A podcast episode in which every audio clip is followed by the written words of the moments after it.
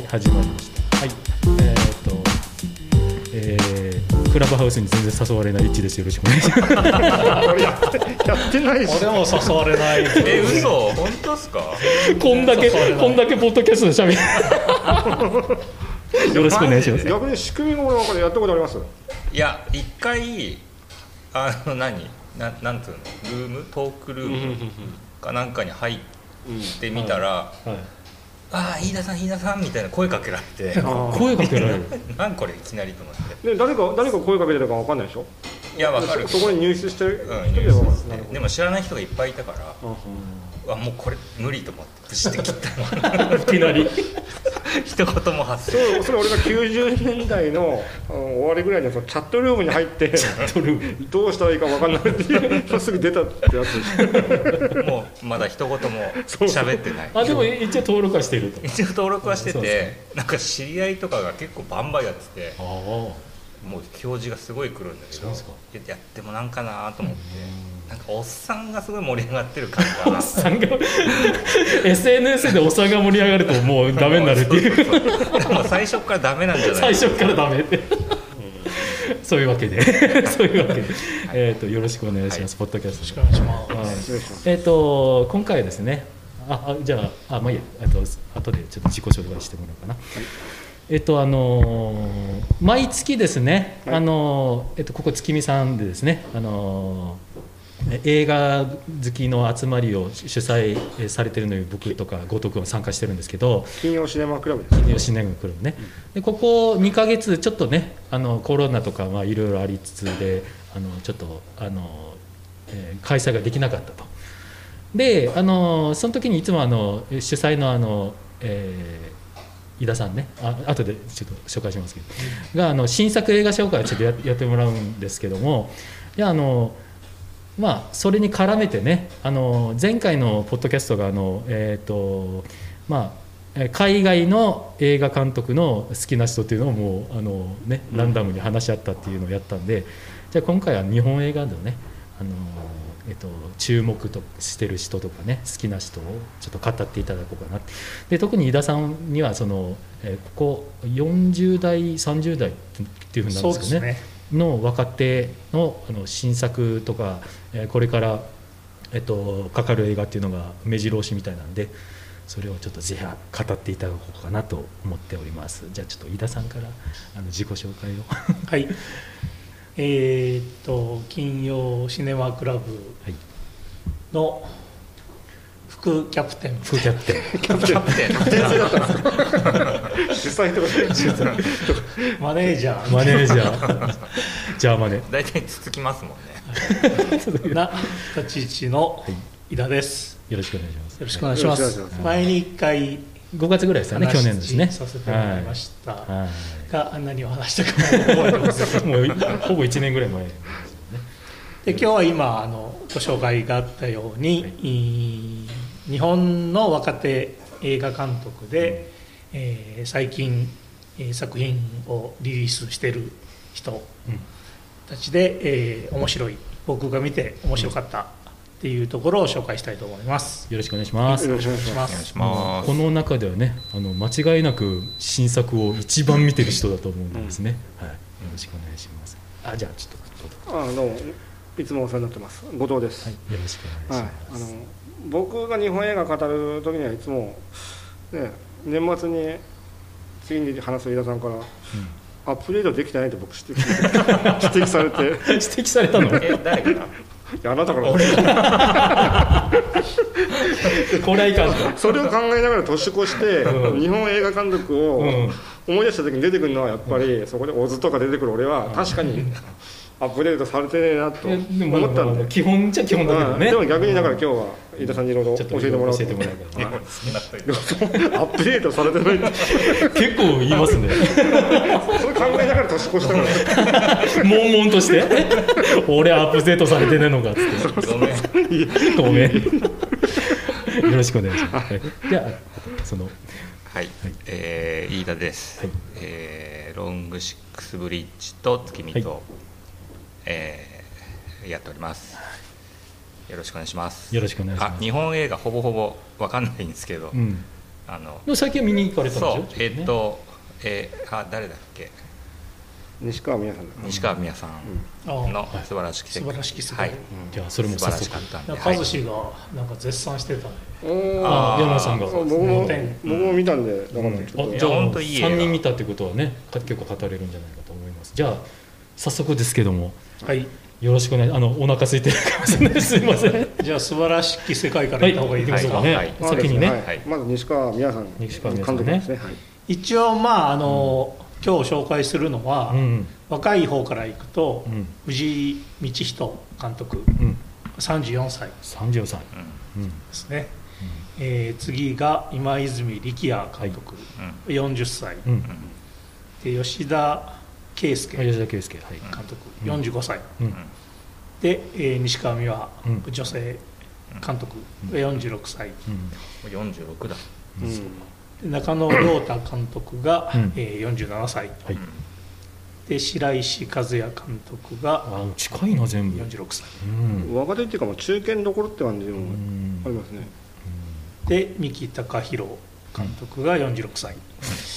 というところを紹介しようと思ってるんですが、時間があれば、一番僕に刺さった、花束みたいな恋をした、これまだ見てないんだよな。土井監督で56歳、僕と同い年、一つ上か、と坂本雄二脚本で、すごく話題の作品を時間があれば紹介しようかなと思います。で、3人見てるという素晴らしき世界ですね。西川美和監督で、役所広司さんと中野大河君、あと長澤まさみちゃんとかも出ています。今公開中で、ヤクザのというか、そんなになんか組に属してるっていうわけじゃないんですけど、一匹狼のヤクザで、自己防衛的に、若いチンピラが、奥さんを襲ってきて、それを防ぐために、殺しちゃった、そのチンピラを殺しちゃったっていう、ヤクザが、役所工事ですね。で、14年間網走に、旭川に、の刑務所に入ってて、出てきてから、生きにくい世の中になったなっていうふうに昔は生きやすかったってことですか作品なんですけど、その中で本当に、そういうマル暴対策の、暴力団組員に対しての、差別的なというか、非人道的なというか、再生の道をこう断つような、そういう対策が打たれてる中で生きにくいっていうのと、その役所工事の周りの人たちが普通に住んでる人たちも、いろんなことを我慢しながら、どこかで妥協点を見つけながら、生きてるみたいな、そういう結構ちょっと格差とか、差別とかみたいな、そういう社会問題も入れながら、それでも最後は、この世界も素晴らしいよねみたいな感じで終わる作品になってます。僕以外見てるんですかね。そうです。はい。どうでしたか。もちろん。いや、素晴らしいと僕は好きですよ。だから僕も一つの観点として見たのが、さっき出たけど、そのアップデートされてないって。それって意外と今回のこの映画にはやっぱ共通されると思うんですよね。その役所工事がってこと？いや、役所工事もそうだし、みんながどっか知らないところでアップデートしなくちゃいけないんですよ。でも。感覚をね、でもそれはそれぞれの環境もそうだし、システムもそうだし、その中にやっぱりいつの間にか取り残されちゃうって、それはもう仕方がないことなんだけど、それに取り残されちゃう人たちに対する視点はあれなんて、やっぱりそういうテーマなんだろうなって感じたってことですかね。それはすごく感じましたね、やっぱりね。本当ね、学んで経験したことが有益だと思って学んで経験したことが結局もう今じゃもう全然役に立たないっていうことも多々あるし、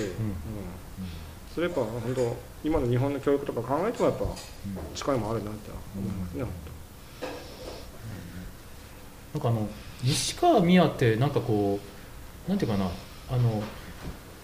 善悪が曖昧な感じっていうのをなんか描いてるような感じがするんですけど、うんすね、今回もどんな感じでした全然俺よく分かってないからその、まあそのヤクザをね普通に考えても表に見えるというか、なんか法の上での善悪と、なんか人の生き方としてのなんか倫理観みたいなところのズレみたいなものをうまくというか、まあこうえぐってくるなっていう人だし、今回西川監督は原作がある作品を初めて撮ったんですよ。そうですよね。ずっとオリジナル脚本で撮ってこられた人なんですけど、まあでもなんていうのかな、こうその商業的に映画を撮るというよりは、なんか自分がこう伝えたいメッセージがあって、あるいはまあ今回の場合だとそういうその人が書いた脚本本の中の人物像、脚本も別の人が書いてるんですか？脚本は西川さんが書いてるんですけど、原作は他の人が書いてて、まあそこに出てくるそのまあ役所広司の役周りの魅力的な人物像に出会ったみたいなところでその作品を作っていくっていうスタイルなんで。プロデュースされてないというか、まあ、やっぱり自分の伝えたいメッセージがはっきりとある、なんかそういう資本主義社会に組み込まれてない作り方をしてる。なんか浮かれた役者さんが出てないのがいいですよね浮かれた役者さんアイドル系とかそういう売れっ子な女優さんとか、まあ、それこそね主役の役所さんはそれは売れっ子ですけど、だけどなんかこうチャラいって言うとあれだけど、なんかそういうなんていうんだろう、まっとうなこれで動員稼げるとかそういうその人選じゃなくて、ちゃんと演技ができて演技ができる人をちゃんとセレクトしてるなっていうのが、だから地味っちゃ地味ですよね。いやっていうかその、西川監督と宇野これまささんが対談しているのを読んだんだけど、いやまあ確かにあれだけなもうそれしかしてないというか、ああいう作り方してる監督って、いやそれはそうそういないなと思って、すごいなと思って、すごいですよね。そういう今ね井田さんが言った資本主義、やっぱりね売れないと動員がないとね次の映画撮れなくなるわけだから、そういうリスクをちゃんと含めてやれてるところがすごいな、でちゃんといい映画っていう固定のファンもいるし、大体オリジナル脚本で撮ってる全部撮ってるってあんまりないでしょ実際のところね。いや本当にないと思いますね。まずそれがすごいもんな。僕西川監督で一番初め見たのは揺れるなんですけど、揺れるね、その時一番最後の時に伊文雅刀さんがぬれ新聞をちょっと干すんですよね、ちょっともう地方が始まってて、それを見た時に西川さんすげえなって、その受容者がね、ぬれ新聞を干したんですよ。それはどういう状況なんだっけ結局。いや取り残された老人っていうか、その描写なんですけど、濡れ新聞でどうすげえな。それはなかなか出てこないよね。濡れ新聞。今の揺れるが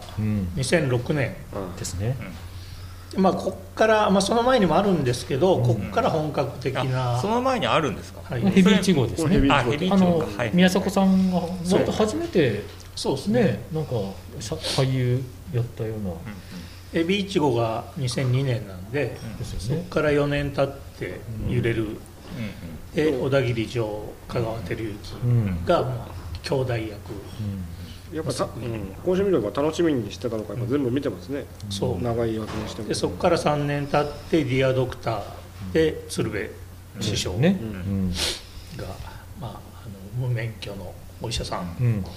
でもちゃんと命を助けるというか、大切にするみたいな。いい映画でした。よかったですか。よかったです。でそこから3年経って夢見る2人っていう松たか子と阿部貞夫が、まあ詐欺師というかを詐欺行為でまあ食っていくために詐欺行為を働くみたいな。でそこから4年経って16年に長い言い訳で元木もっくんですね、と竹原ピストルさんが奥さんを亡くしたんだけど、悲しくないみたいな、俺それについてはコメントしづらいいやなんかね、悲しくなきゃしなきゃいけないっていうプレッシャーっていうのがあるじゃないですか。そういう言い方はちょっとあんまり言わないところそういうところとのなんか本人とのズレをうまくこうなんか描いてる。やっぱねこれを見てるからなんとも言えない。でも竹原ピストルが出てるんですよね、これね、ちょこちょこその宮迫さんもそうだけど、その非俳優さんの、ね、使い方っていうかですね、それもうまいんじゃないですか、多分西川さんですね。もともとあれでしょ、是枝監督の弟子っていうか、確かそうだったですね。そんな感じで業界に入ってるはず。なんか自分が一番好きになったのは、音楽がモアリズムだったんですよ。どれ音楽が長いわけですか。揺れるそうだし、ディアドクターもそうだし。同じ方使ってるんですね、割と。そうなんですよ。まあちょっと今はその関係性がどうなのか分かんないですけど、今回は違いましたけど、今回林正樹さんっていうピアニストで、その彼も素晴らしいピアニストですごい注目されてるんですけど、なんかそういう音楽の使い方もすごいなと思って、もうモアリズム使ってる時点で、もう分かっとるといや分かっとるっていうかなんかこっち側の人っていうか、こっち側の人なんかそういう感じがして、もうなんかちょうど「揺れる」のあとぐらいにやったよね、モアリズム。モアリズム、いや自分たち、いやモアリズムはね、三年坂でやったんだイベントですね。どこかな、多分自分関わってないんですよ。でも俺見に行ったよ。多分フェリシアとかでやってたんじゃないかな。そうだから音楽の使い方もいいなと思って、本当派手さはないんですけど、ちゃんとなんかな、ちゃんとしてる人、ちゃんとしてるこれもまたあれですけど、なかなか今のね日本映画でそういうね、なんかね大体最後に J-POP がかかってガーンと終わるみたいな。なんかね、でも本当なんていうのかな、その時のメジャーじゃなくって、その時にこうちょっと上がり上司なところをちゃんと役者さんもそういう音楽とかもピックアップして、でちゃんといい演技とかいい音楽で映画を作って、でそれなりにまあ集客もして、次に作れるぐらいなそういう興行もちゃんとしてるみたいな。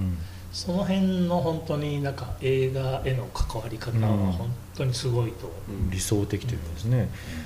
でやっぱその今になって役職おじさんを使うっていうね面白さはある。その対談ではね、もうダメな演技を見たことないってね、その西川さんが言ってたけど、確かにね、今の日本映画を背負って立つ俳優さんだと思うんですけど。役所広司さんもそうだけど、個人的にやっぱ残ったのは女優の長澤まさみさん。確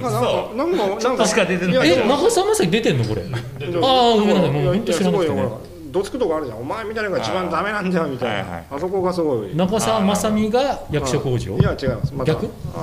うでしょ。中野大河を。中野大河でネタバレしていいんですか。いやだからそこは気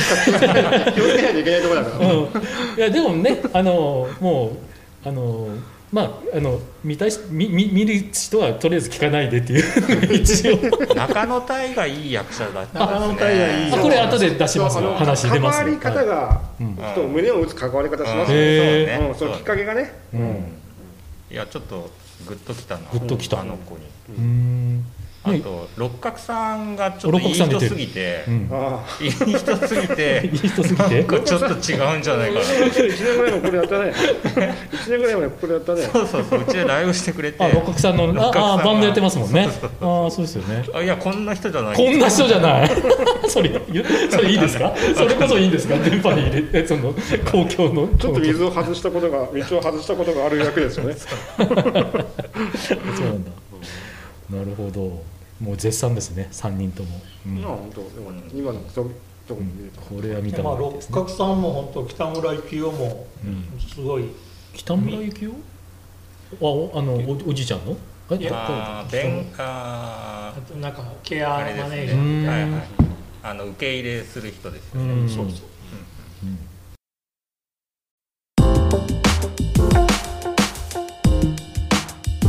いいですよ、続けて。藤井道とかと、じゃあちょっと流れで、じゃあヤクザと家族いきましょうか。もうすいませんね。藤井道と監督で34歳ですね。34歳で、どんな映画を撮ってるかっていうと、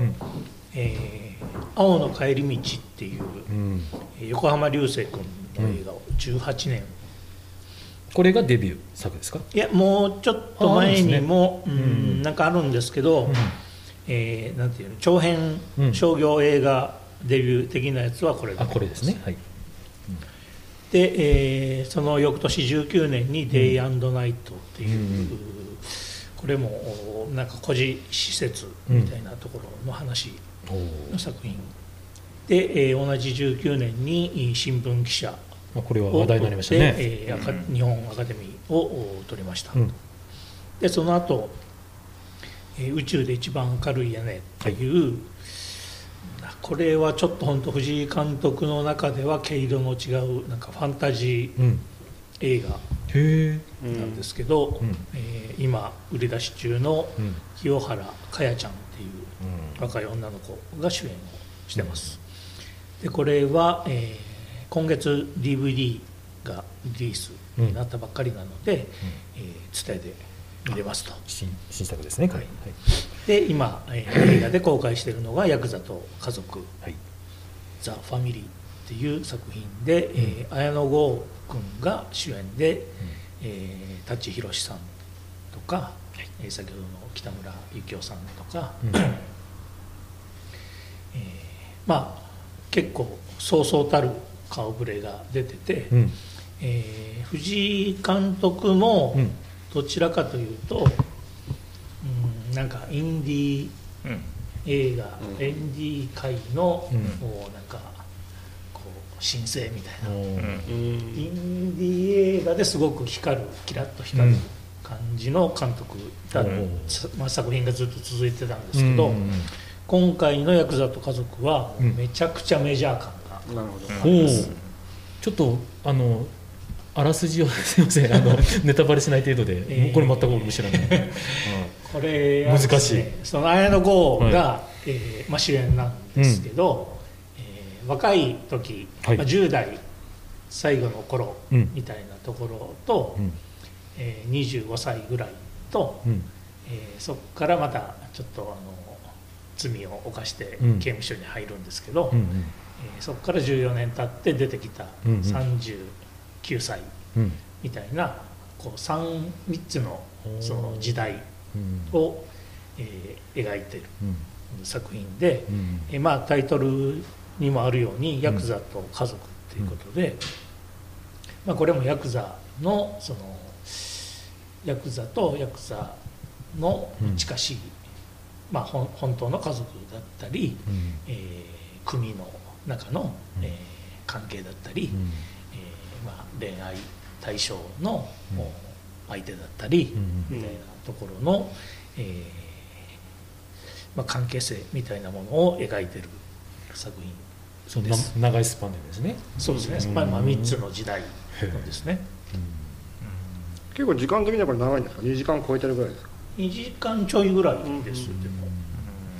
130何分とかだと思います。舘ひろしなんでしょ。まあ映画のイメージをね、正直あんまないですよね。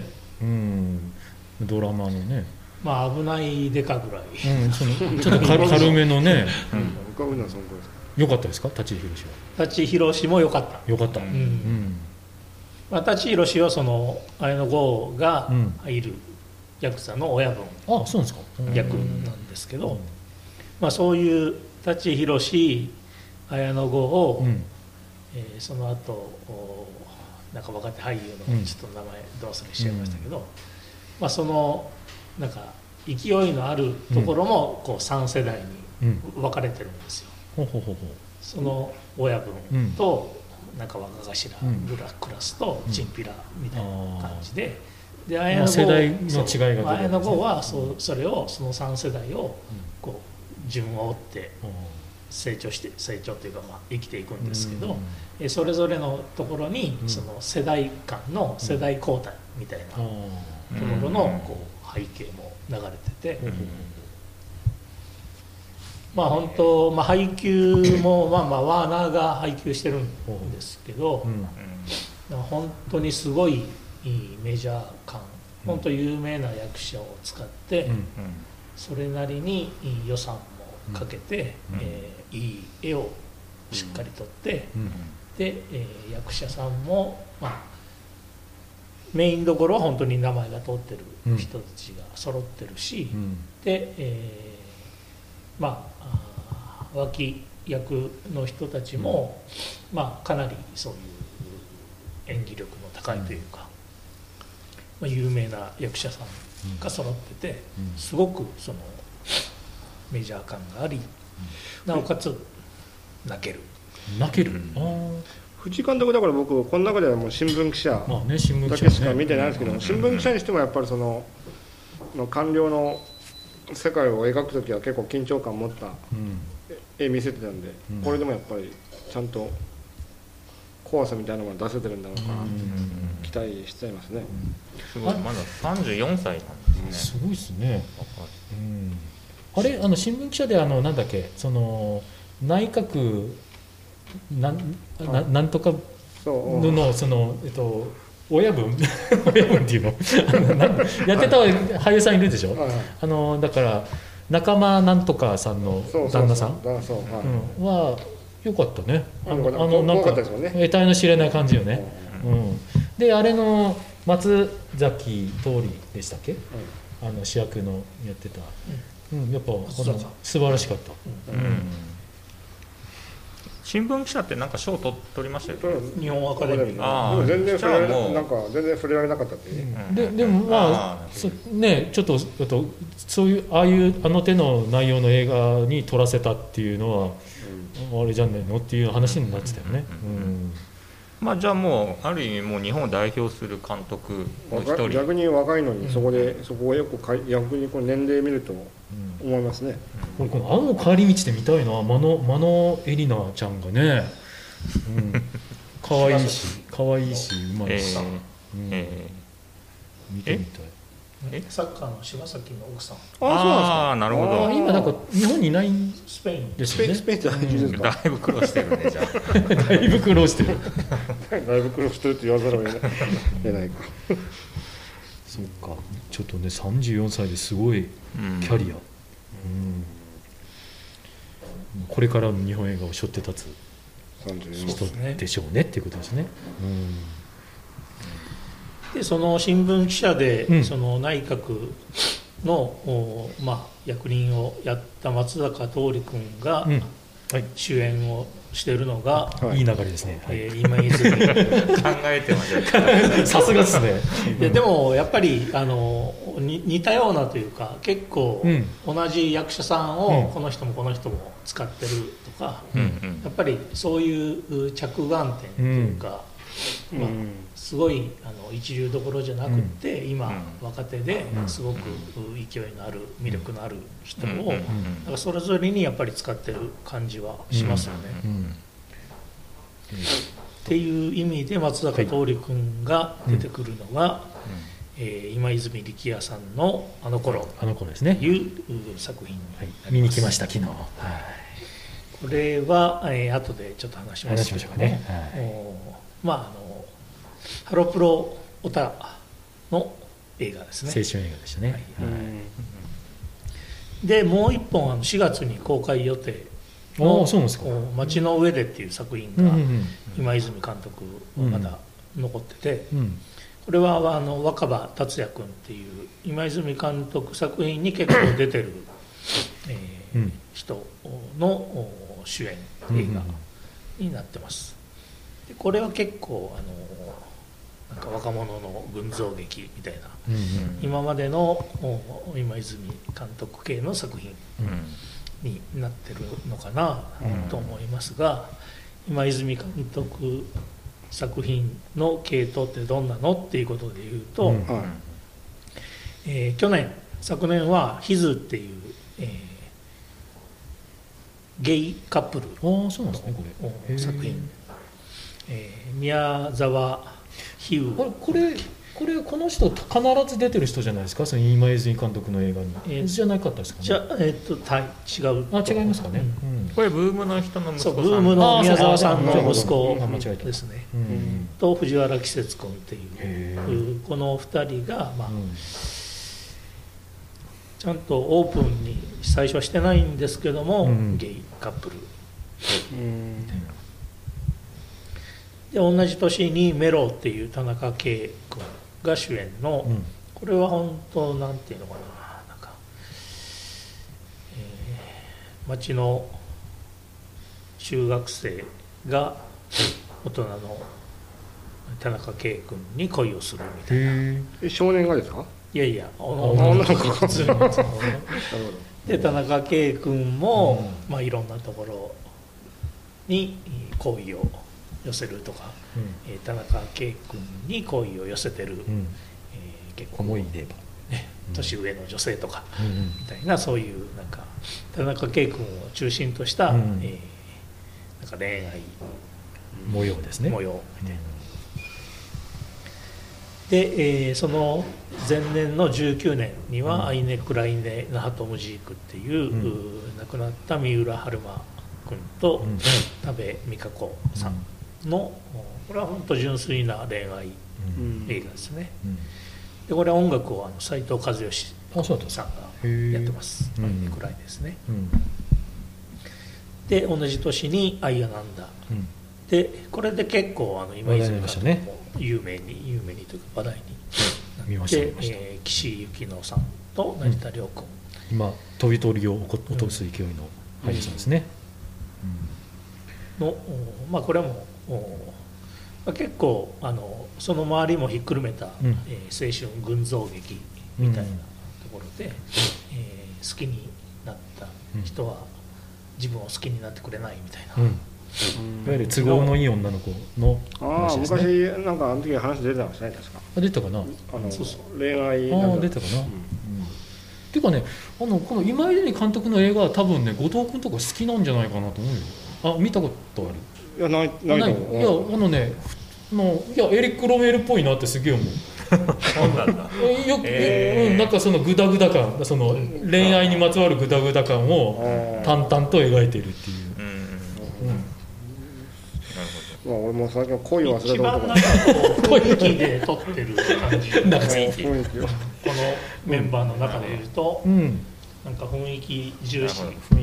なんか日本の映画って、映像が綺麗すぎる時が多々あって、白く飛ばしすぎ問題とかね、ありますよね。なんかそういうアイドル感とかがすごい嫌なんですけど、フランス映画とかだと、なんかほら、ロメールとかだともうなんかこうあれじゃない。あの当時の中もしないのはちょっとザラッと分かるよ、映像が。なんかね、白人さんの目の作りが違うらしいですよ。なんかそれとあんまり明るいのがダメらしい、っていうのは聞いたことありますけどね。とはいえそのロメールの映像処理とか、ゴダールの映像処理とかってやっぱかっこいいじゃないですか。なんかそういうのはないんですよね、この方には。今泉さんね、映像は普通なんか、でももう見た？いや見てない。聞いてるという話だろう。いやなんかほら、なんかその話だけじゃなくてやっぱ映像って大事じゃないですか。それも映画ですからね。そういうところはあるのかなと思って。まあでも好みだからね。いや俺は結構好きですよ。もうなんか青の頃もそうなんですけど、もう貧乏な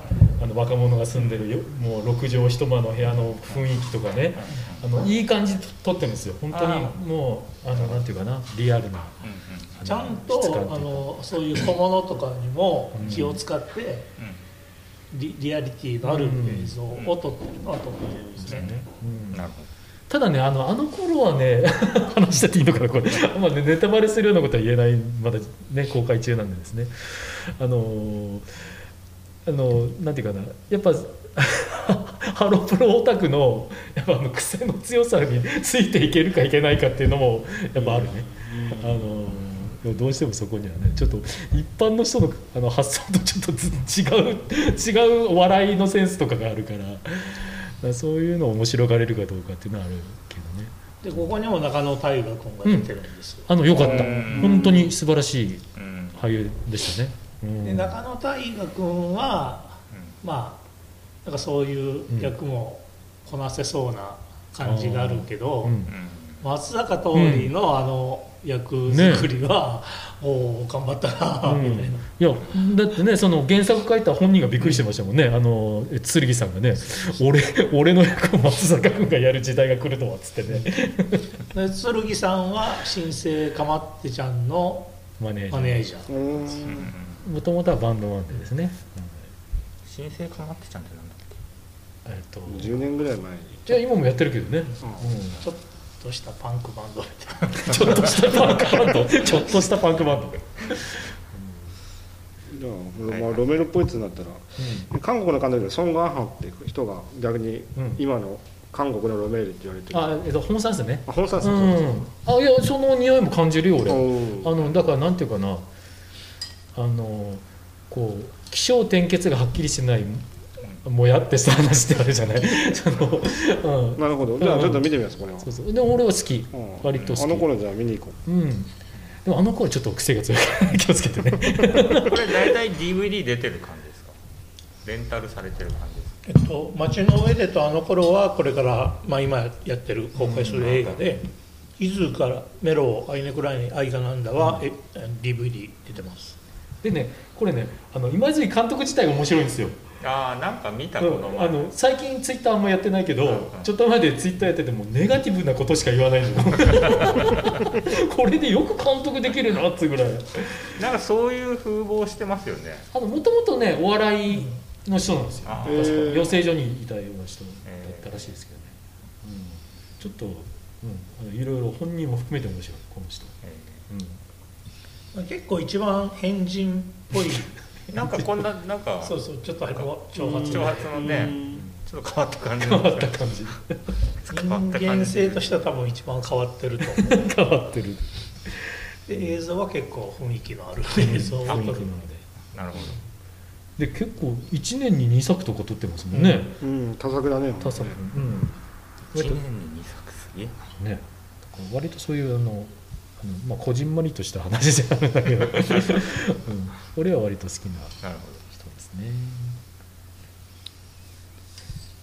しばらく食べてもらいました。すいません、食べながら忙しい。次に行く感じですかね。はい。じゃあ孤狼の地。こっちですね。これもヤクザもんですよね確か。そうです。孤狼の地を取りました、白石和也監督ね。で、白石和也監督は46歳で、その孤狼の地の、第2話というか続編が今年、控えています。まあ要するに頃の役とは真反対の役出しようということでしょうね。で孤狼の地の1作目の方は、役所広司さんが悪徳警官というかそういう役回りで、すごみのある人を演じてるっていうことで、ここでも役所広司、松坂桃李なんかが、出てくるよっていうところですね。多分この地は秋ぐらいじゃないかなと思うんですけれども、昨年の19年、一昨年の映画で、去年20年に DVD 化されて、結構新しめの作品が「人よ」っていう作品と「凪町」っていう作品と「麻雀放浪記」っていう作品で、それぞれ「人よ」は佐藤健、鈴木亮平、これでだから家族ものでしたっけね。そうです。家族もので、あらすじだったらいいよね。大丈夫です。もう DVD されてるんじゃないですか。子供のために父親を殺しちゃったお母さんが刑期を終えて帰ってきて、でもなんか殺人者は出ていけとか、落書きされたりとか、みたいなところで、お母さん役は誰でしたっけ？田中優子。ああですね、はいはいはい。田中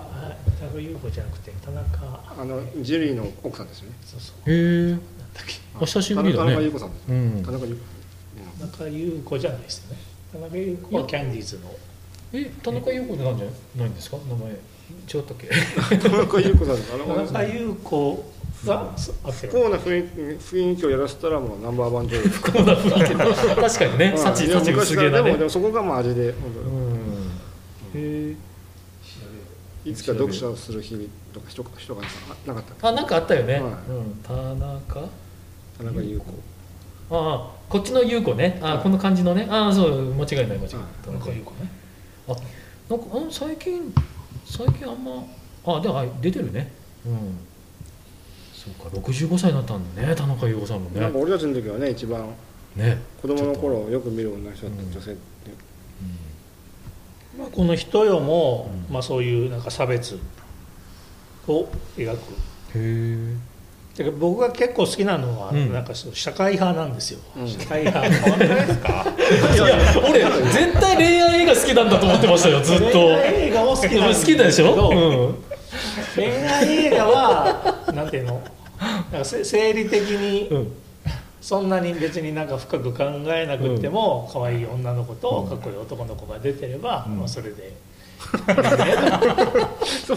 逆に俺なんかかっこいい男の子見たくねえなと思って。見たくねえな。かっこ悪い男がかっこいい女の子と付き合うのがいいよね。でもなんか感動するとか、なんかこう引き込まれるのはやっぱりその社会派映画なんですよ。なるほどね。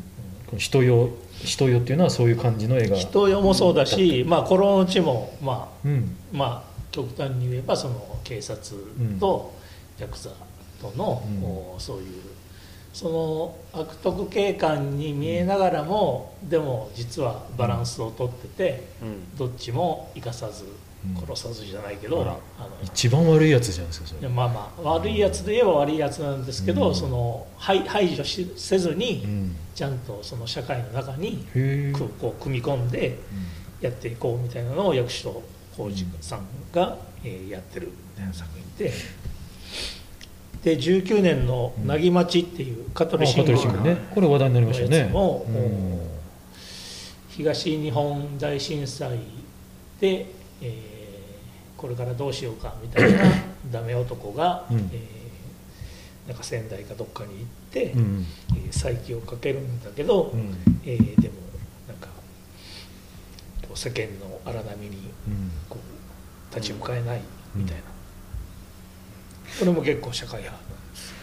これで見ていくと白石監督って結構ハードな感じの映画が、結構ハード。いやだからその凶悪とかそうですよ。凶悪とかかなりハード、ハード中のハードだったけど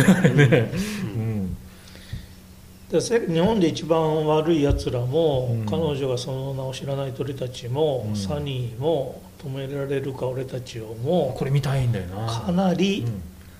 なんかハードな、クズ男か、犯罪者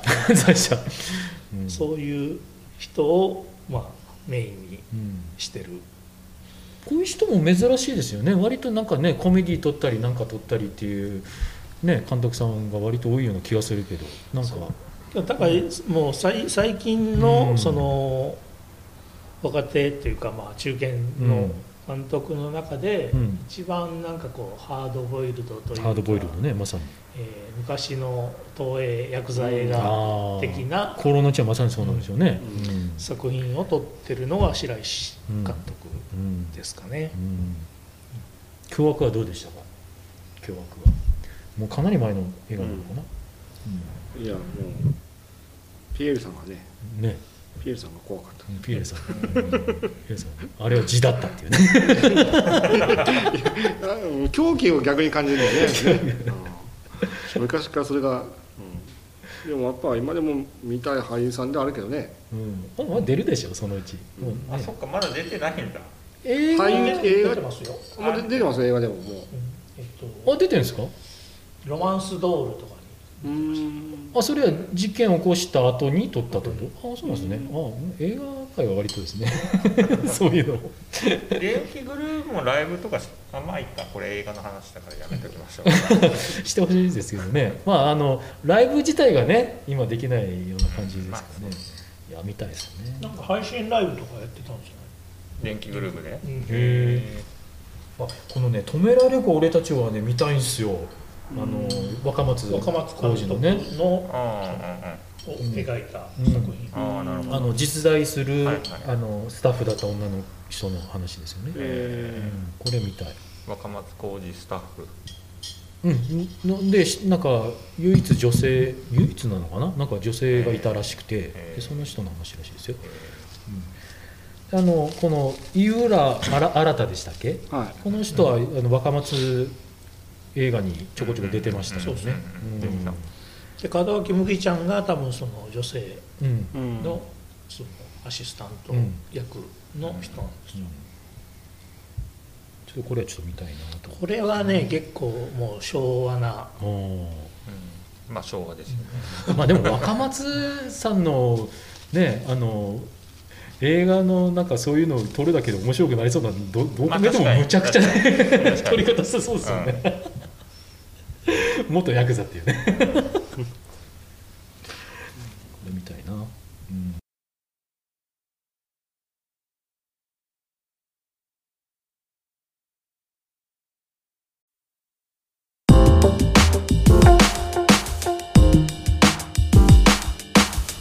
ということで、また松坂桃李君がキーマンですね。キーマンなんですよ今の映画界の。松坂桃李君が結構出始めの頃に、まあおみたいな、この子はすごいぞやるぞと、ブレイクまではいかないけど、あこういう映画に出てるんだ、みたいな感じで出てたのが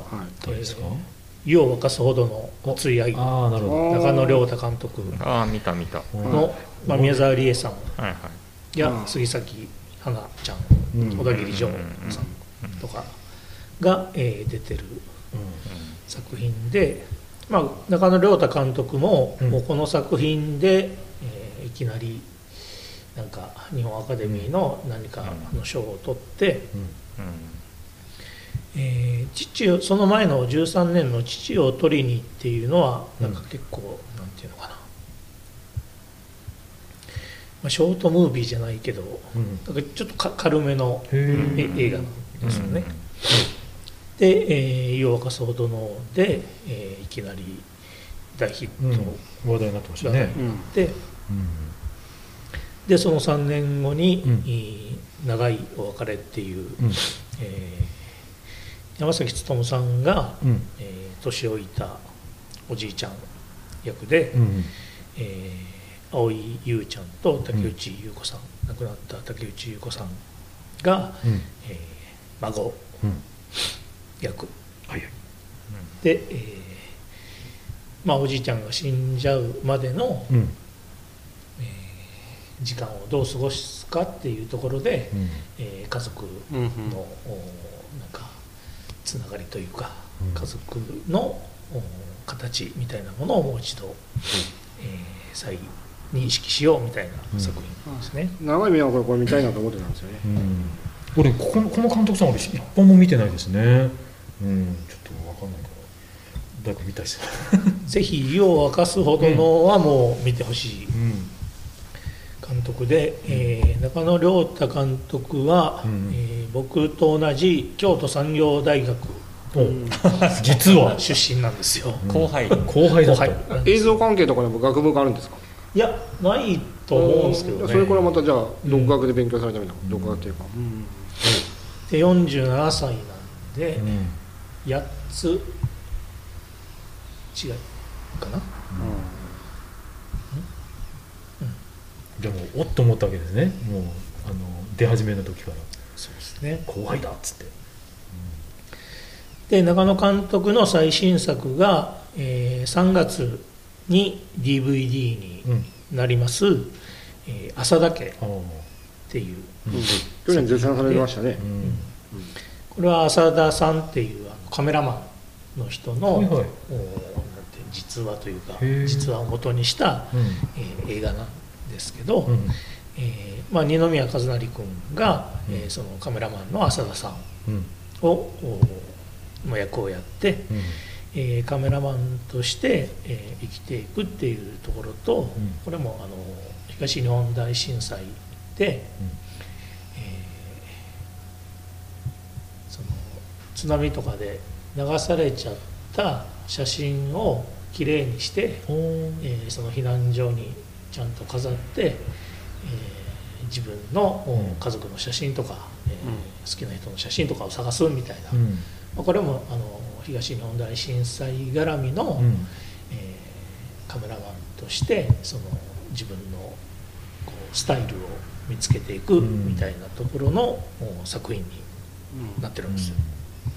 これ菅田将暉君が上演なんですかってこと？上演っていうかその主役じゃないってこと？上演です。菅田将暉君の役どころは、その仙台かどっかで、こう流された写真を集めて、きれいにして飾るっていうボランティアを最初、須田君がやってて、そこに二宮君演じる浅田さんが、ジョインして一緒にやっていくみたいな、これいかがでしたか？これはどんな？多分2020年度に見た邦画の中ではナンバーワン。飯田さんね、飯田さん確かに絶賛されてるんです。で、先日発表されたブルーリボン賞で監督賞を取りました。そうですね、なんで、2021年も、先ほど言ったような素晴らしき世界とか、ヤクザと家族とか、あの頃とか、こう邦画の話題作が目白押しなんですけど、2020年は本当朝だけかな、僕は。見られた方いますか？朝だけは見たね、絶賛ですね。じゃあもうじゃあ見ますかこの監督さんはちょっと一押しなわけですね。結構やっぱり若手の中で、なんていうのかな、こう分かりやすいその格差、社会問題に踏み込む、みたいな。湯を沸かすほどの熱い愛っていうのも割とそんな感じなんですか？もうお父さんいじめられてる、いじめられてる杉咲花ちゃんが、宮沢りえにこう背中を押されて、ちゃんと自立していくっていうのと、その周りにいる小田切城とか松坂桃李とかも、自分の生き方をそれぞれ見つけていくみたいな、それだけ聞くと本当なんかね、王道のホームドラマみたいな、だから感じがしますけどね。本当にその、なんかあんまり車に構えてない王道のまっすぐな、そのヒューマンストーリーみたいなものを、そういう社会問題をまぶしながら撮ってる感じかな。そういうのが逆に難しいと思いますけどね、やり尽くす。朝だけとかもだから全然ノーマークだね。見てみると面白いんだ。もうやり尽くされてる感、ね、手法な感じがしますからね、それね、ホームドラマっていうかね。へえ、ちょっとこれはちょっとチェックしたいですね。あれ？俺はチェックしてくやチェックしたい。偉そうに言っても。で、はい。お、大体言いましたかね。吉田監督の話ですね。吉田監督ありましたね。はい。吉田監督は、これは45歳の監督なんですが、はい、話題になったのはヒメアノールかな、ありましたね。原作が古谷実さん、稲中卓球部の漫画家のね。僕もだから俺見ましたね。見たよ、これもちょっとひどかったけどね。ヒメアノールは僕はもう全然ダメだったんだよね。いや、もうなんか類型的な、うん、サイコパス殺人鬼の、うん、まあもちろん名前なんでしたっけ、彼は森田君、うん、まあ演技はすごかったんですけど、まあ、うん、まあこう、うん、やっぱ原作を期待してみるとまた違うよね。違う、うん、前半と後半でガラッと雰囲気が変わるというのは面白かった、うん、前半のちょっとラブコメのなんかちょっとそんな感じからいきなり、ね、うん、でもね、僕この監督さんの三角って映画があるんですよ、うん、ね、誰が出てんだっけな、田畑智子とか、うん、あと男優さんがちょっと思い出せないんだけど、あと昔 AKB にいた女の子が出てるね、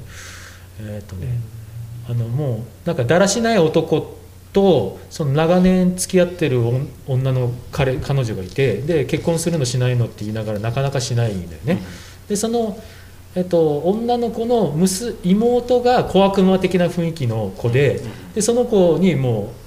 う惚れちゃってっていう話なんだよ基本的には、うん、でそれもね後半からねちょっとねその田畑智子がもうちょっと耐える女の子みたいな感じだったんだけど、だんだんちょっとおかしくなってくるんだよ、うん、ちょっとねサイコサスペンスみたいになってくるのがあれ面白い、あれはすごい面白かった。三角っていうか、うんうん、あれはなんかそれ見てからなんか大島優子ですね。大島、いや AKB、 いや違うんですよ、ですね、矢沢慎、有名じゃない子が出てるんですよ。マリーな、これなんだっけ、名前読めないけど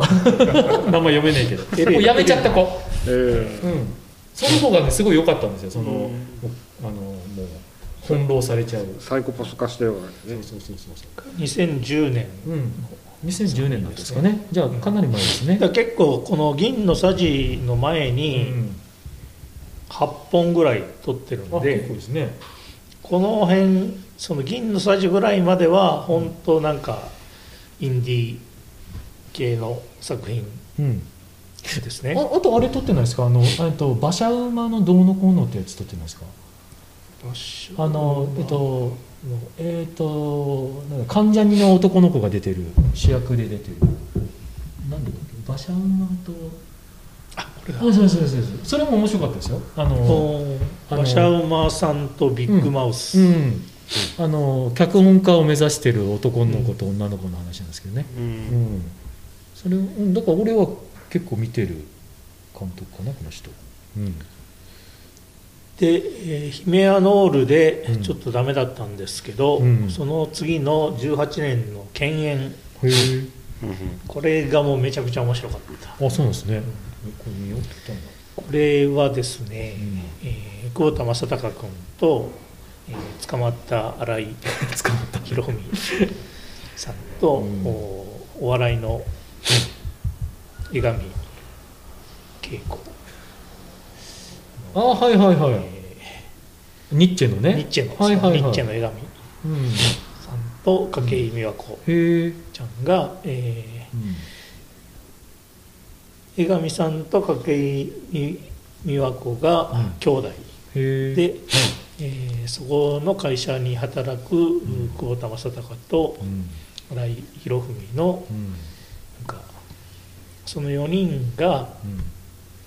それぞれになんていうのかな、犬猿の中になっていくみたいな、ちょっとコメディタッチの、うんうん、まあ、それでも結構ちょっとサイコっぽいところもあり、うん、面白かったですね、うん、このね荒井博文でしたっけ、うん、まあ、ちょっとねかなりの損失と思いますよ、ああいう、うん、そうそう、いい役者だったのにね、うん、得体の知れない役やらせたらですね、目がですね、目がね、うん、でこれは戻ってきたじゃんと思って、うんうん、同じ年の愛しのアイリーンが、うん、これがまたもうぶっ飛んだ漫画原作ですよね、はい、うん、作品で、うん、なんだっけ、安田、そうそう、なんだっけ、北海道のね、うん、そうそうチームナック、この愛しのアイリーンの原作を書いてる人が、うん、ワールドイズマインの人ですよね、だったっけ、じゃなかったですか、なんだっけ宮本から君へとか書いてる、あ、そうそう、宮本から君へとかの人書いてる人ですね、そうなんですよ。愛しのアイリーン、これカモンアイリーンですか俺らしか歴史ミッドナイトランナーズこれはフィリピン女性と結婚する田舎のおじさんの映画みたいな映画なんですけど、でその吉田圭介監督が4月に公開するのがブルーっていう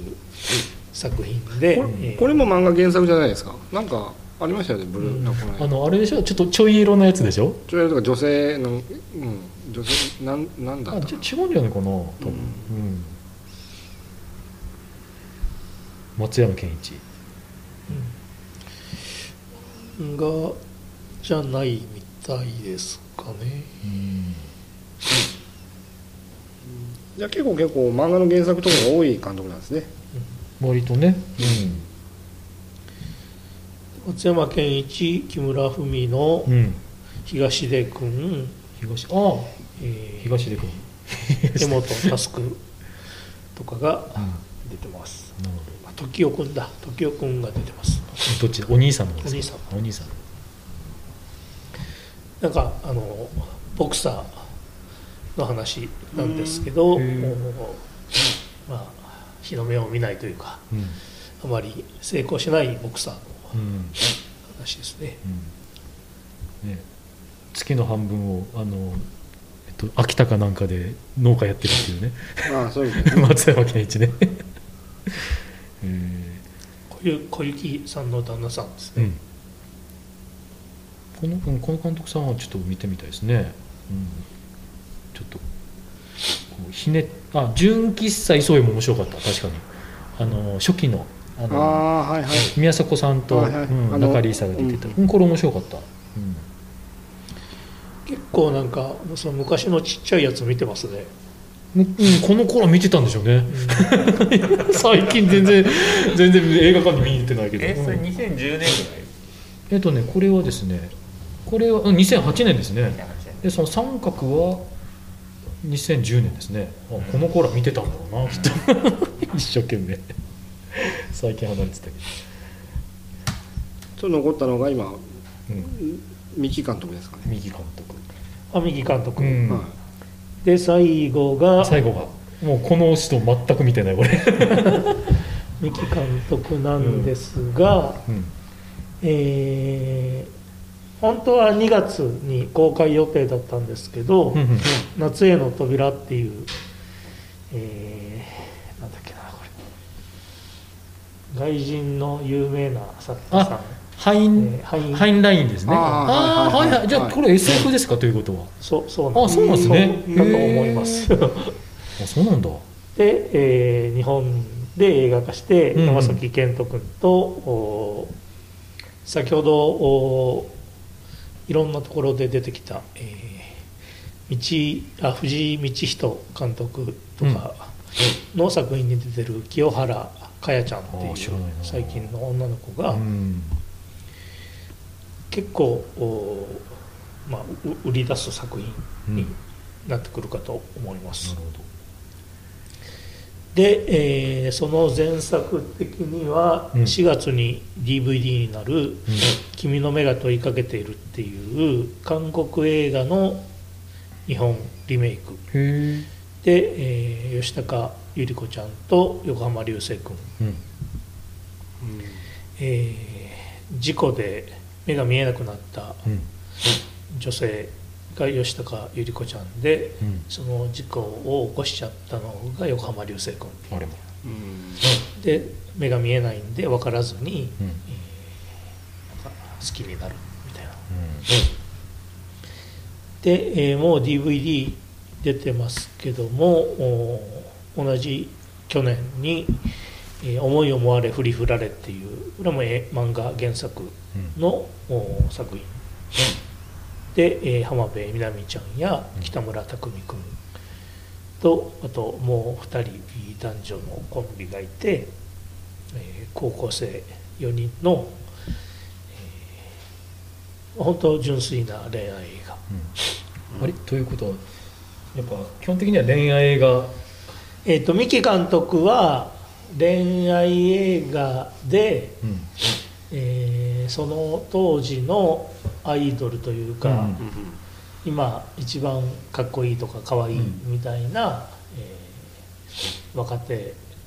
俳優というか、アーティストをうまく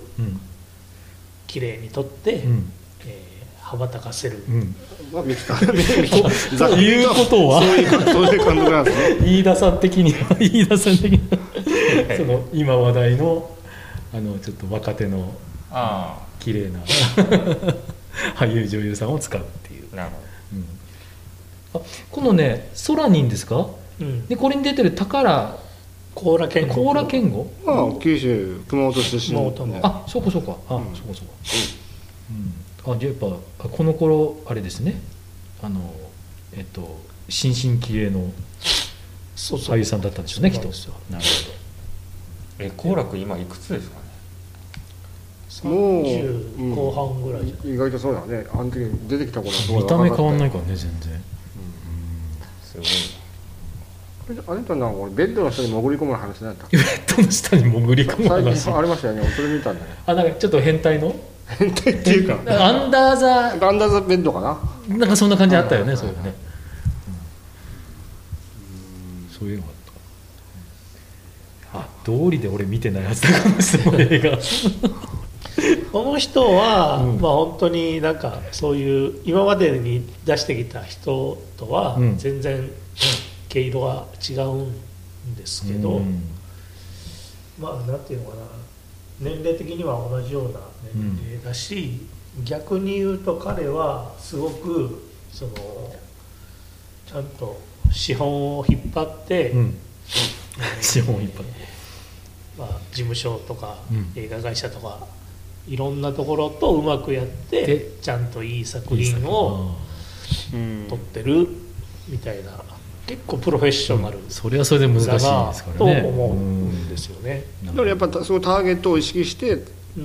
作ってる感じですかね。だから今の若いカップルとかデートに行って見るような感じなんですかね、デートムービー。いや、まあ本当そうだと思いますよ。その時々の、まあ、ソラニンだったら葵ちゃんとか幸楽君とか、青原井戸では本田翼とか、遊民的な作り方、遊民的なリサーチしてね、遊民的曲作りでいうとね、そういう降ってくるとかじゃなくて OL のトイレの会を聞いてやるっていうやつ。なるほどね。この辺でちょっとあれします？休憩します？あれでしょう？もしかして花粉症じゃないですか？はい、めちゃくちゃ花粉症。今日すごいらしい。はい、お願いします。皆さん恋愛映画を見ない。見ないおじさんたち。おじさんたちはフランス映画は何を見てるんですか？あ、ね、恋愛というかフランス映画で恋愛を見るときにはもうちょっとドロドロしてるんですよね。なんか嫉妬ありきのなんか勝手になんか日本の恋愛映画っていうと、なんか軽くチューして終わりみたいな、なるほどなんかそんなの見てもしょうがないけど、もっとなんか大人っぽい恋愛が俺は見てんだと思って、なるほど、ね、ついついそっちの方は見るんですよね。でも今回の、花束みたいな恋をしたはどうだったんですよか。違うというか、はい、これは本当に、プロフェッショナルの作品というかですね、脚本がはい、坂本雄二さん、もう超売れっ子、古くは東京ラブストーリー、その辺見てないからなまさに恋愛の話ちょっと前だとウーマンとかマザーとかが結構、でカルテットね、カルテットは素晴らしかったですね、が脚本で、最高の離婚ね、最高の離婚、いつかこの恋を思い出してきっと泣いてしまうとか、と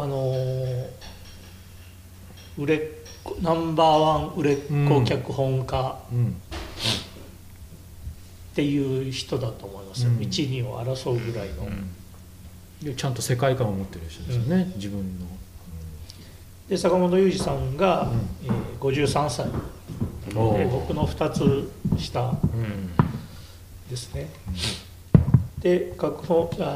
督をしたのが、ビリギャルで、有村架純ちゃんを撮った土井、これ何て言うんですかね、土井宏康さん監督かな、で、最近でいうと、昨年の「罪の声」3月か4月かに多分 DVD になるんですけど、星野源君と、なんだっけ、牧野誰牧野の誰ですかね、そう、花より団子のその役の人、誰だろう、罪の声、ほらほら出てこないですね、小栗旬、ああなるほど、そうなんですか。乃木明子、これは脚本乃木明子ですね、この人も超売れっ子、罪の声ですね、ですね、それが花束みたいな恋をしたとを取った土井監督さんがね、広安監督と、この人はテレビ局の人でしょ。そう、テレビ局の人なんですよ、で坂本雄二さんも、ある意味テレビ局に依頼をされて脚本を書いてるみたいな人で、で、土井さんと坂本雄二、脚本は、カルテットのコンビなんです。あ、そうなんですね、で、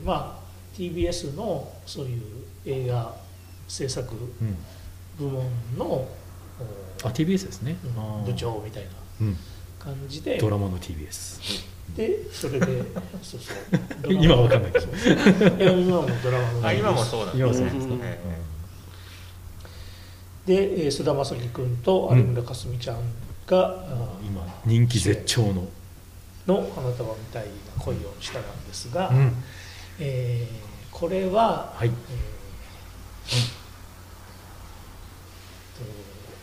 2010年から2015年ぐらいまでの5年間を、この2人が、一緒に出会って、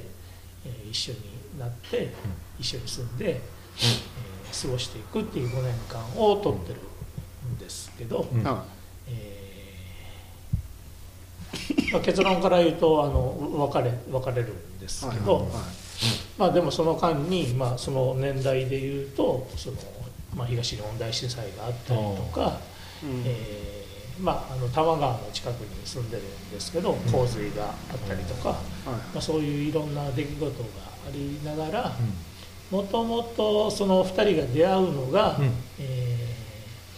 小田急線かなんかの明大駅前で、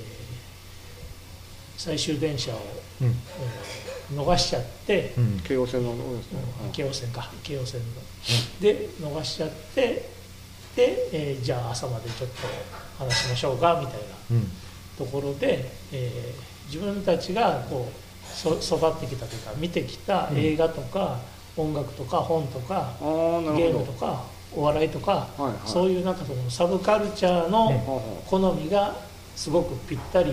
あって、で、じゃあ一緒に住もうみたいな感じになってまさに普通の恋愛ですよね。よくあるね。なんですけど、その一緒に住んで大学生だった頃からこの菅田将暉君は、フラフラしながら、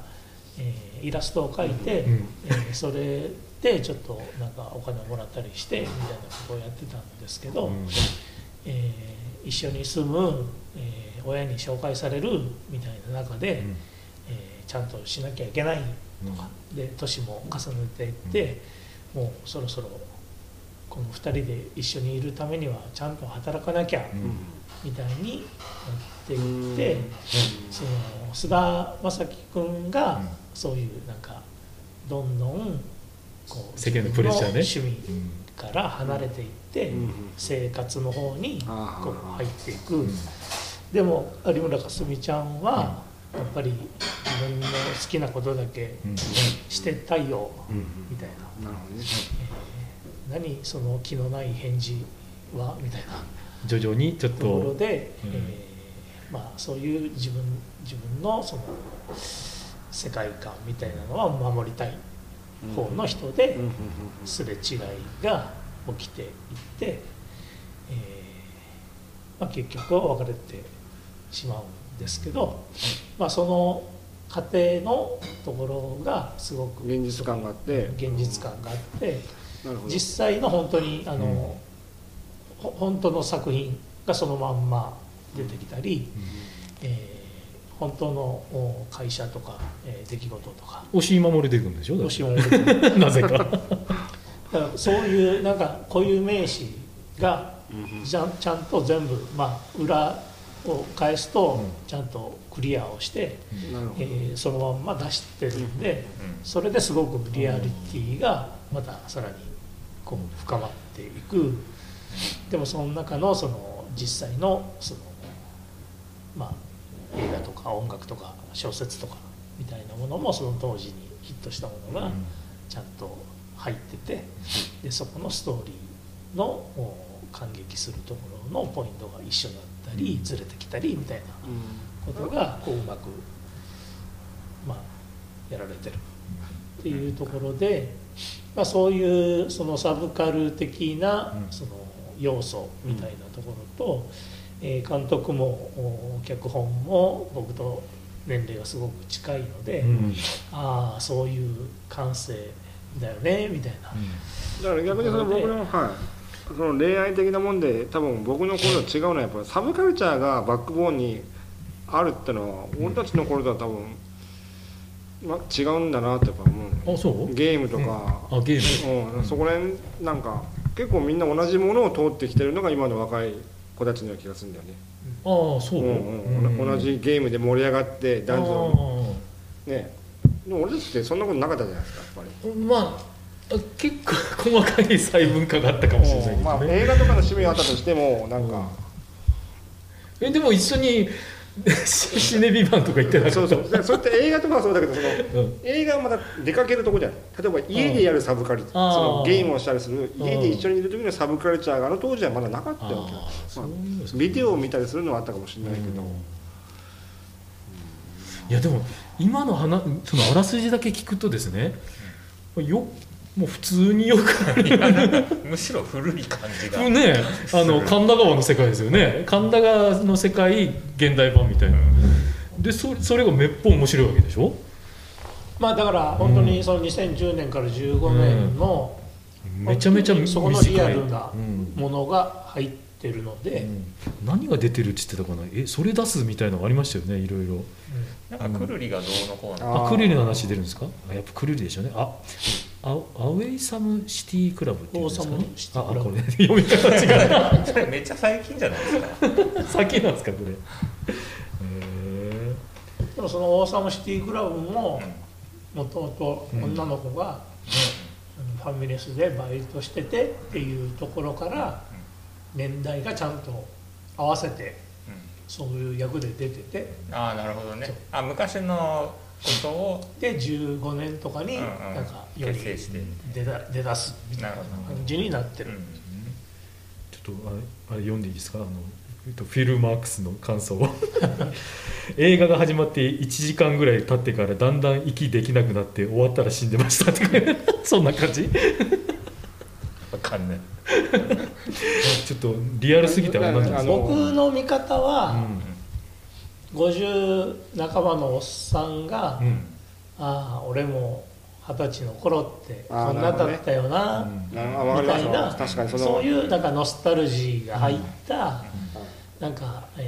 あの頃をもう一度なんか、うん、大変なんですよね、その社会にどっちかがその社会に入っていく時ってなんかプレッシャーがあるし、うん、なんかわかります、それ僕も思い出します。大体女の人はあれじゃない？そのリアルというか冷静じゃない？その社会に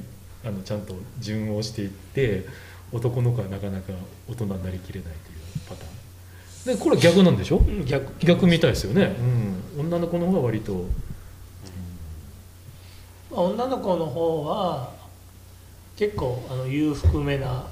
家庭で、そういうバックボーンがあるわけですね。でそのお父さんお母さんも、うんうん、まあなんか電通みたいな、うんうん、ところでそういうなんかプランナーみたいなとか、うん、そういうような横文字仕事で、クリエイティブ系でそんなに別に生活に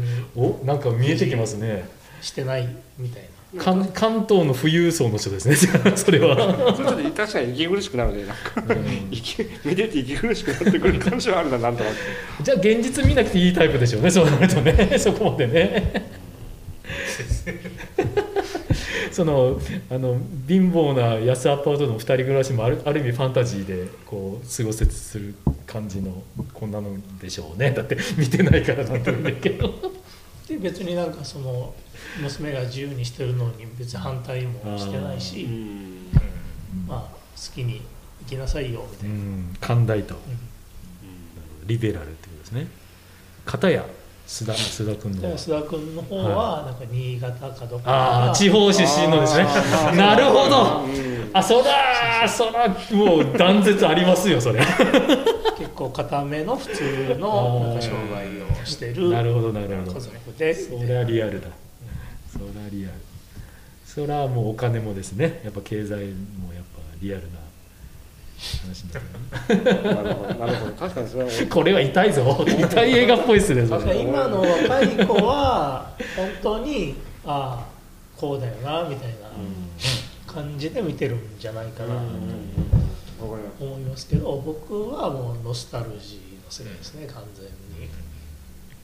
そうなんだ、面白かったですねでも、うんうん、でも本当にこれは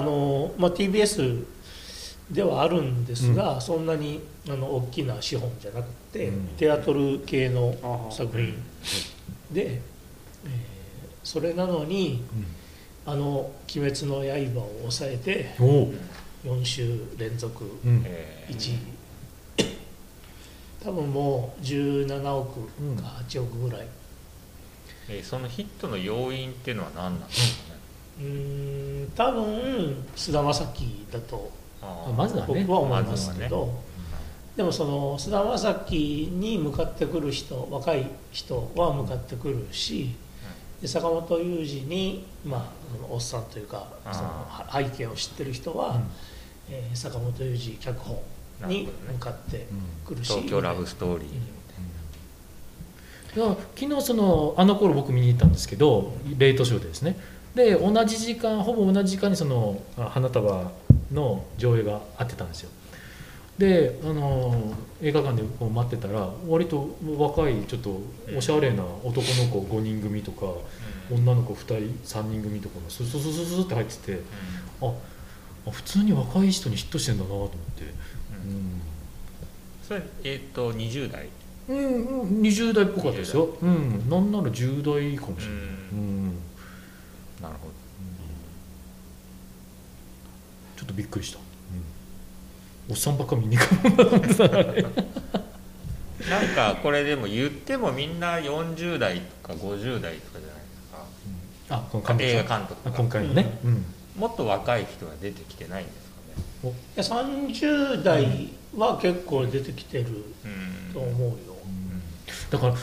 僕らのねその若い時はピアとかあったわけじゃないですか、その登竜門的なのが、うん、今はっては思いますよね。その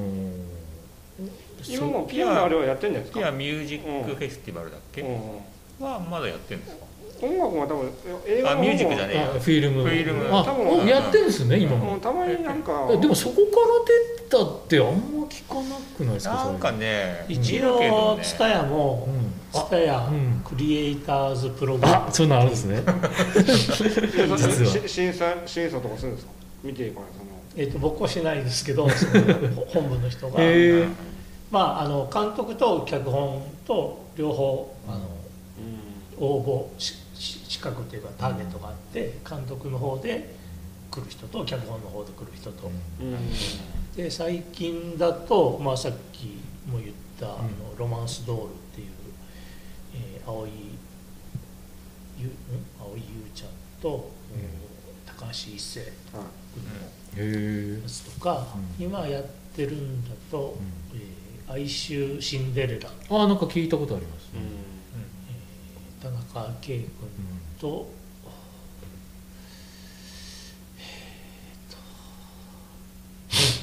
分かんないけどそれは日本の蔦屋さんがやってる、そうですね、クリエイターズプログラムっていうのに応募されて、はい、その審査で通った作品が映画化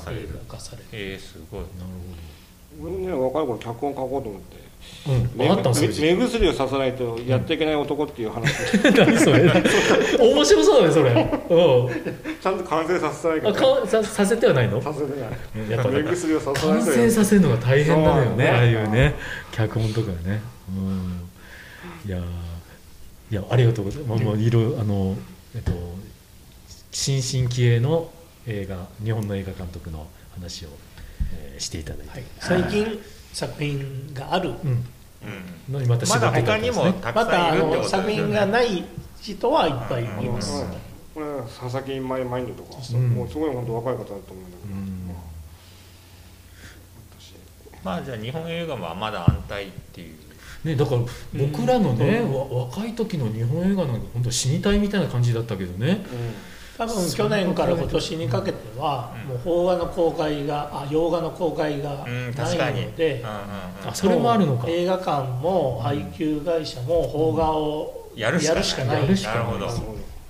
ていう意味では、いろんなところ人にこうチャンスがあるっていうか、ある意味ですねっていう環境ではあるかと思いますけど、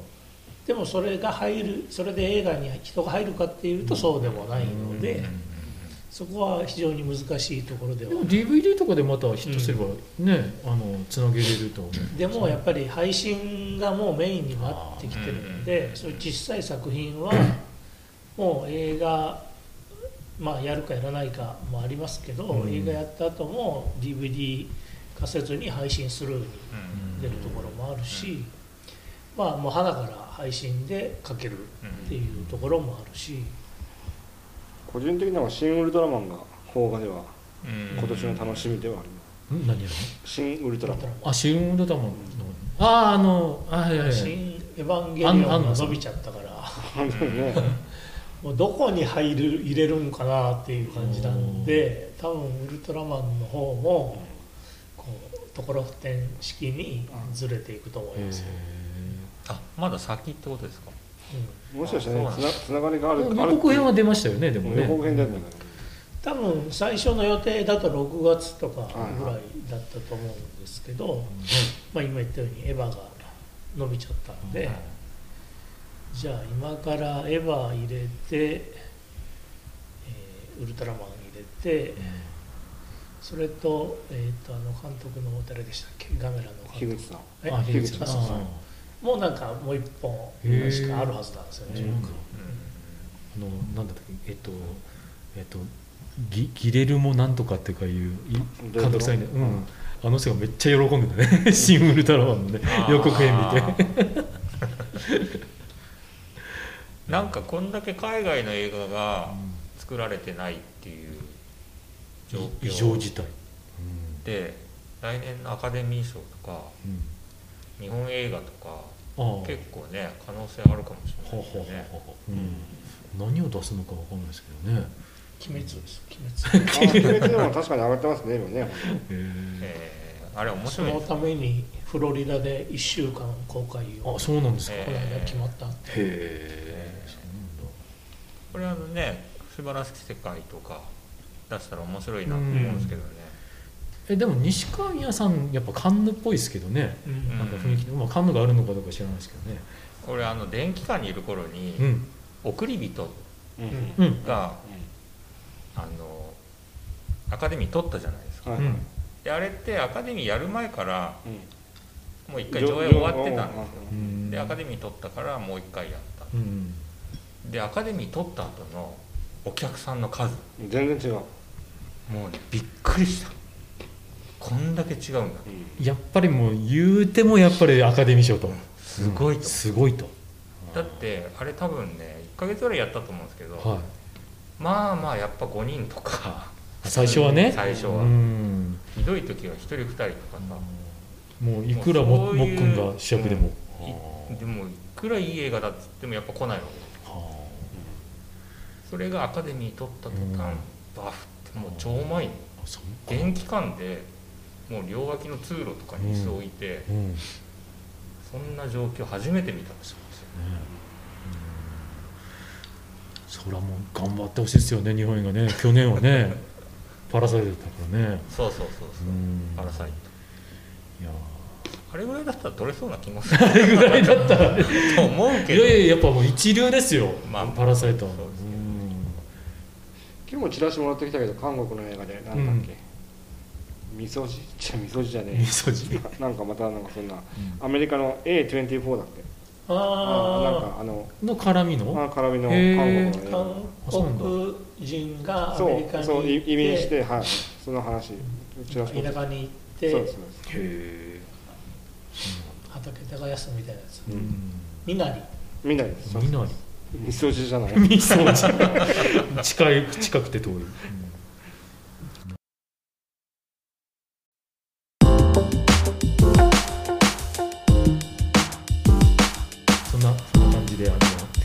いただいたんですけども、じゃあまだ続きますけどじゃあね、新しい、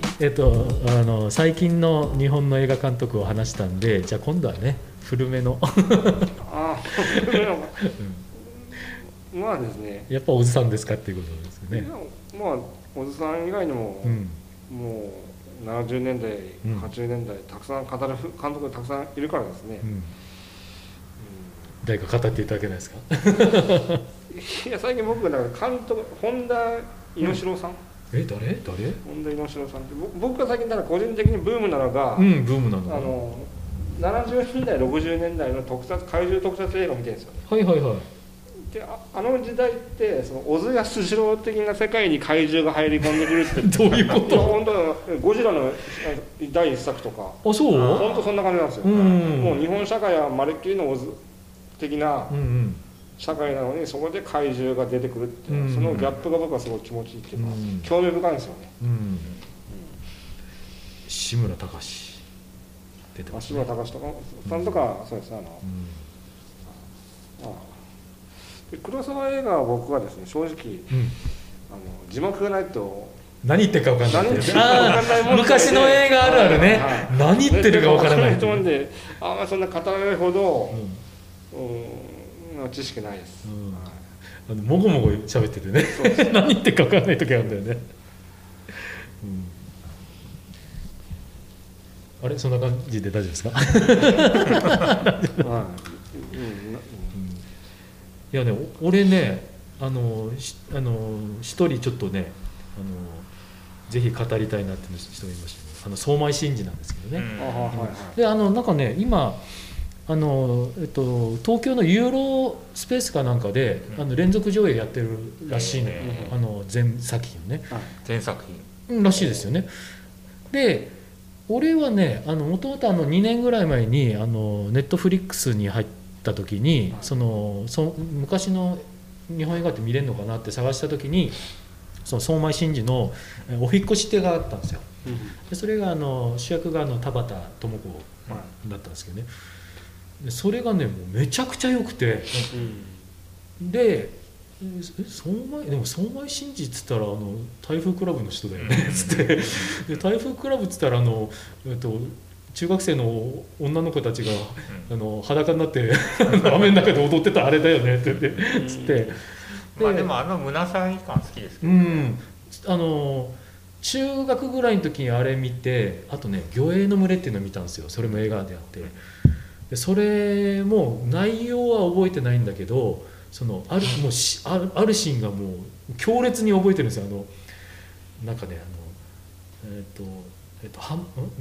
ハマチじゃねえや、でっかいブリか分かんないけど、そのでっかい魚を一本釣りする話なんだけど、でその一本釣りしてる時に、佐藤浩平だったっけ、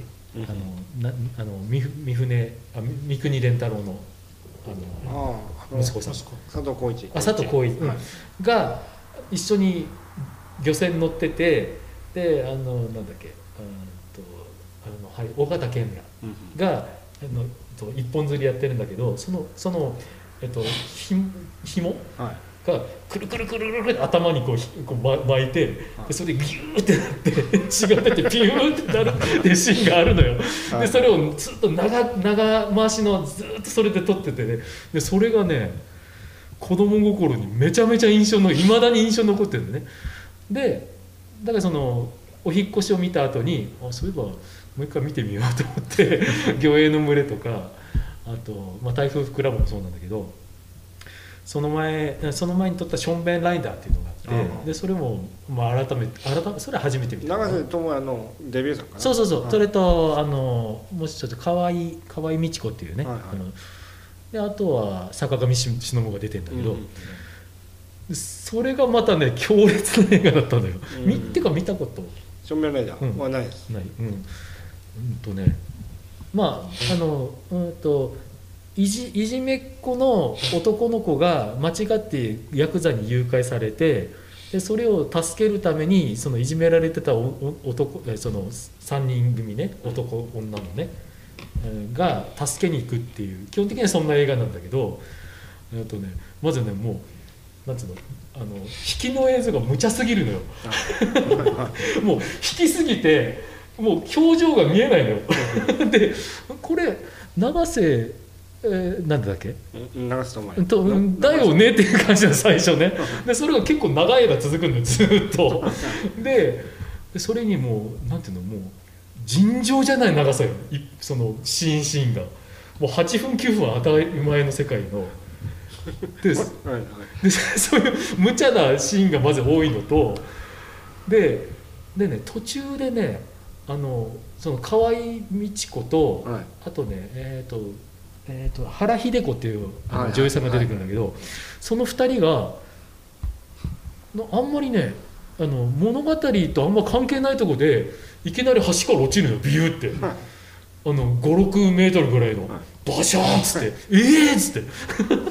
でそういうとこでばっか気になっちゃって。すいません、僕もちょっと今のところ長瀬智也じゃなくて長瀬正俊、長瀬正俊ね。そう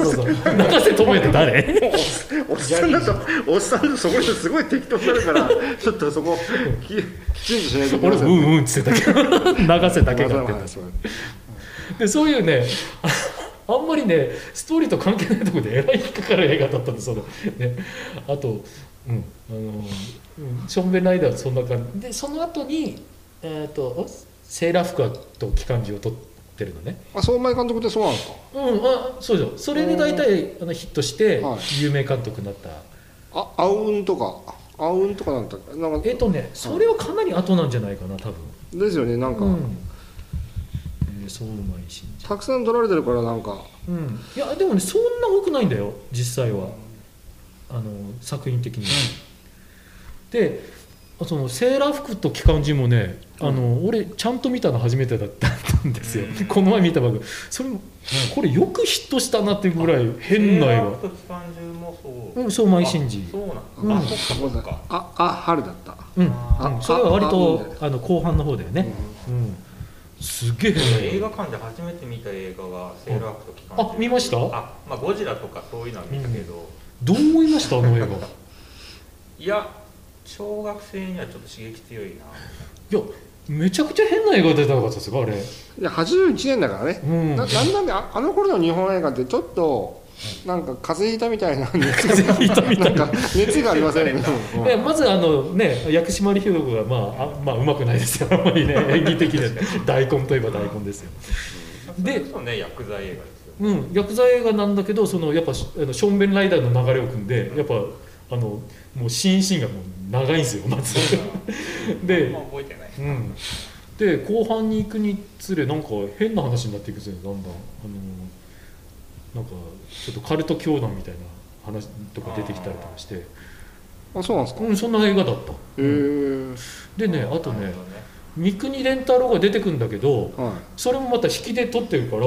顔がよく見えないんですよこれ三國連太郎かなっつってねだからむちゃくちゃな撮り方してんだよもうでよくヒットしたなもう今にして思うんだけど、うん確かに角川映画角川ですね薬師丸ひろ子、うんまあ、いわゆるアイドル映画を撮らせたらピカイチって言われてた監督さんではありますけどね、うん、で、まあ、太鼓クラブと、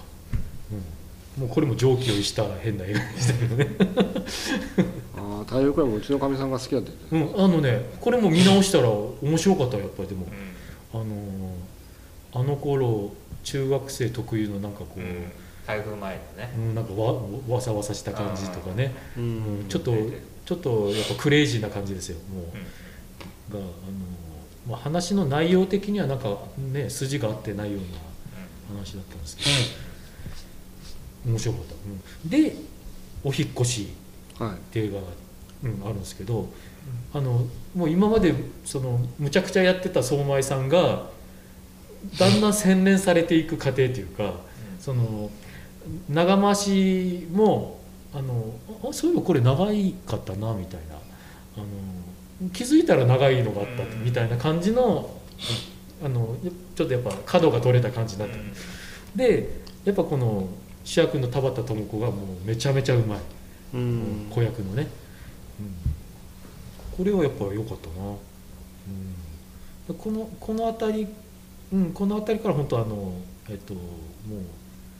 っとだいぶ洗練されてきて、うん、もう20年前亡くなられてますね確かにそうそうちょうどね、うん、だから風花ってやつが一番、うん、あれは最後のやつ見たい、ね、あこれ見たかったんだけどな、うんうん、あこれ見た見ました確か電気館でやってるね、うん、これが何年だったんだろう2000年ちょうど、うん21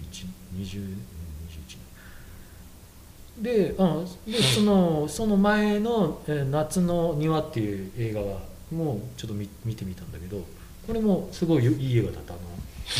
子供3人と三國連太郎の友情物語みたいな、うん、でこれは本当ねこれ相米さんが撮ったんだよねみたいな感じもう本当無駄なある意味無駄な長回しがほとんどなくて、うん、もう50に迫ってきてるぐらいなタイミングですもんね、うんうん、もうねそのお亡くなりになる、まあ、直前といえば直前だったんですかね、うん、いやだから、うん、今生きてたらねそれこそ田畑智子さんで撮ってほしかったなとかね、うんうん、やっぱ抜群にうまい他の相米映画で主役を撮ってたこいちゃんも本当失礼だけど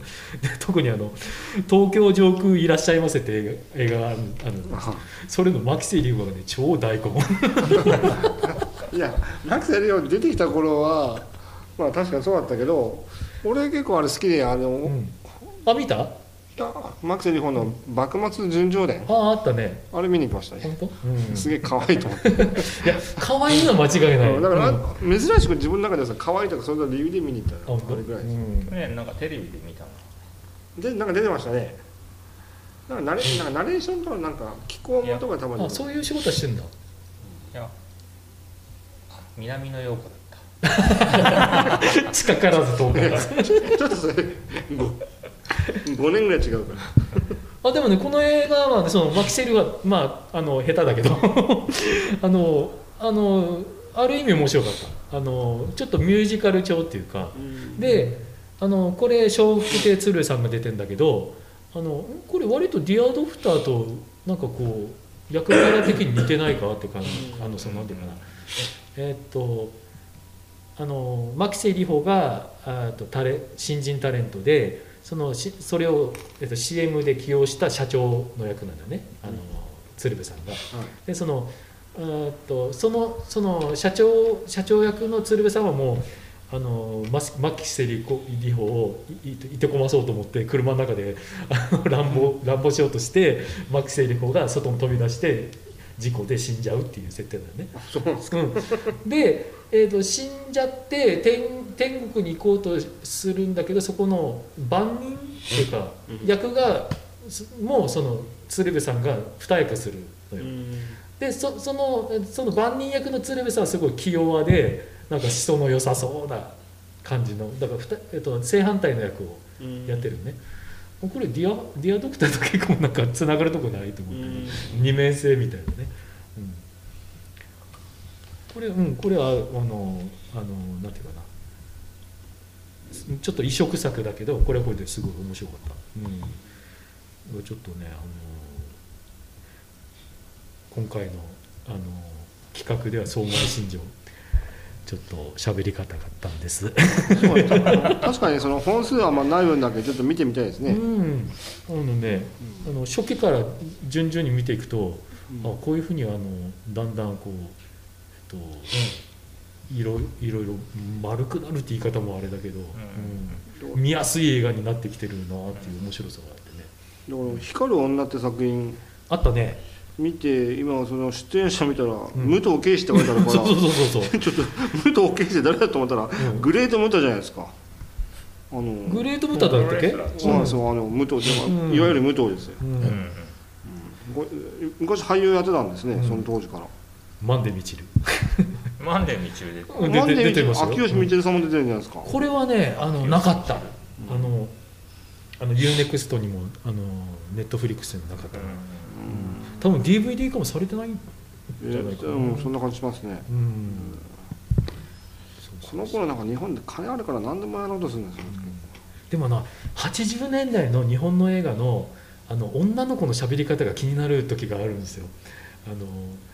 ちょっとそんな喋り方してなかったよみたいなでもそれをね、それを超えるとそれはそれで面白くない面白くなんかこうそのなんていうかなわざとらしさが面白くなってくる、うんまあ、そんな感じで相馬信者見てほしいなと思いますね、若い人にところね、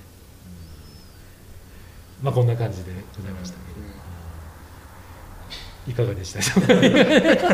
ちょっとレンジが広すぎるから、うんはいまたなんか絞ってやってみたいですね、うん、なんか70年代後半の日本映画とかってまたなんか独特の雰囲気あるんで、相馬さんは結局そういうことなのかな、うん80年代代表、その前のちょっと時代ってまだちょっとなんか独特の雰囲気がある時代な気がする、案外忘れられたね映画とかね。本当はね森田義満のことも話そうかなと思ってたんだけど、あんまりちょっと予習ができなかったからそうもうあの人もね相当変な映画ばっかり最初撮ってたけどね、うん、だから逆に今日、ね、話してもらった監督のその母体にあるのがもしかしたら相馬真司さんとか、うん、森田芳光さんとかその感じしますね確かに、うん、でやっぱね特に相馬さんは思ったけどやっぱ絵で見せる人だから今の映画で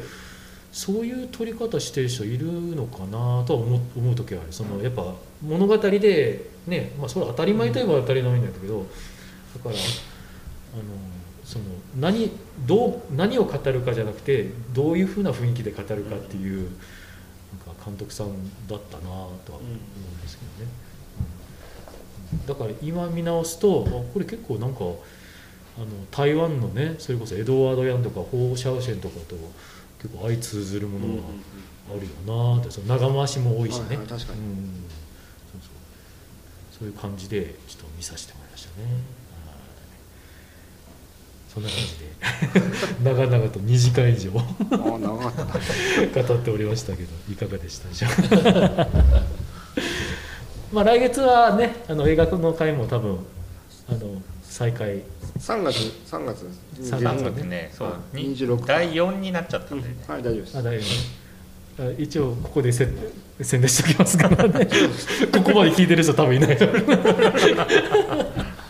いつもはもっと短いんですか。いやでもね、結構2人きりでも1時間以上ベラベラ喋ってるんですよ、もう休憩なしでね、うん、この前の小倉会の時とか1時間半以上何の休憩も入れずにずっと喋ってたっていうやってまし